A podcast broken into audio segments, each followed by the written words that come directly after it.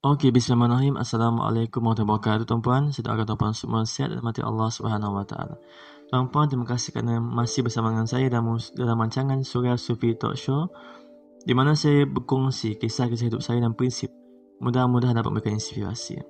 Tuan-puan sekalian, hari ini saya nak kongsikan pasal prinsip yang, yang saya gelarkan sebagai tawakal adalah meluahkan.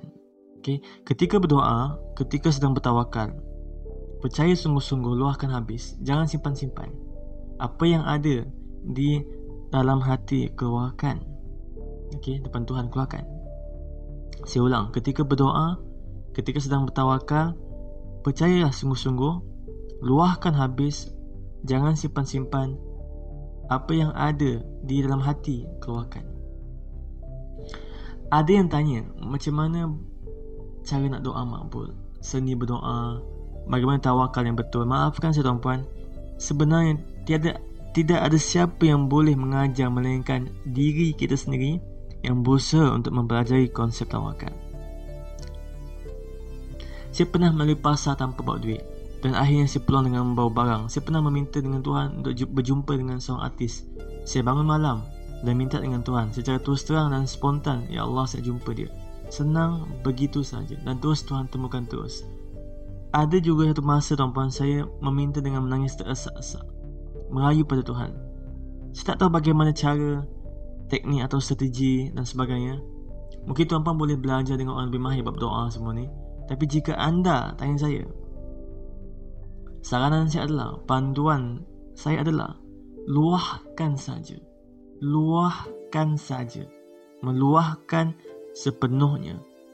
Okay, ketika berdoa, saya ulang balik. Ketika berdoa, Ketika sedang bertawakal, percaya sungguh-sungguh. Luahkan habis. Jangan simpan-simpan. Apa yang ada di dalam hati, keluarkan. Luahkan dalam doa anda. Ini kerana yang paling penting bagi saya, core dia adalah harus percaya. Sebutlah nama Tuhan walaupun sekali okay, membuatkan air mata kita terus jatuh. Maksudnya, sebut nama Tuhan sampai kita menangis kalau boleh. Jangan takut dengan kegagalan, takutlah dengan Tuhan. Jangan hanya mencari cara, strategi, panduan tapi carilah penghayatan. Berusahalah untuk membina sifat tawakal yang tinggi. Kita tidak akan menyesal tuan-tuan. Sesiapa yang membina hubungan dengan yang menciptakan dirinya sendiri, sudah pasti yang menciptakan itu memberikan segala-galanya tuan-tuan. Kadang-kadang tuan-tuan kita sibuk mencari jalan. Tapi rupa-rupanya hanya perlu belajar untuk percaya, tidak berhenti berharap. Kadang-kadang kita merasakan bahawa kejayaan itu sebenarnya adalah datang daripada kepandaian uh, usaha. Tapi kita lupa kejayaan pertama yang awal-awal menarik segala kejayaan yang lain mendatang dan terus mengikut dan berlari menutup dekat belakang kita kan? Adalah kerana kita mula dah mula belajar untuk percaya.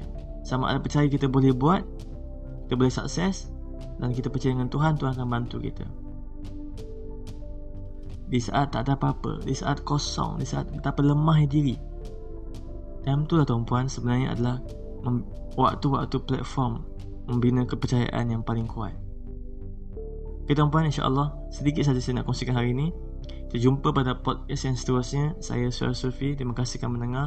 Assalamualaikum warahmatullahi wabarakatuh. Peace y'all.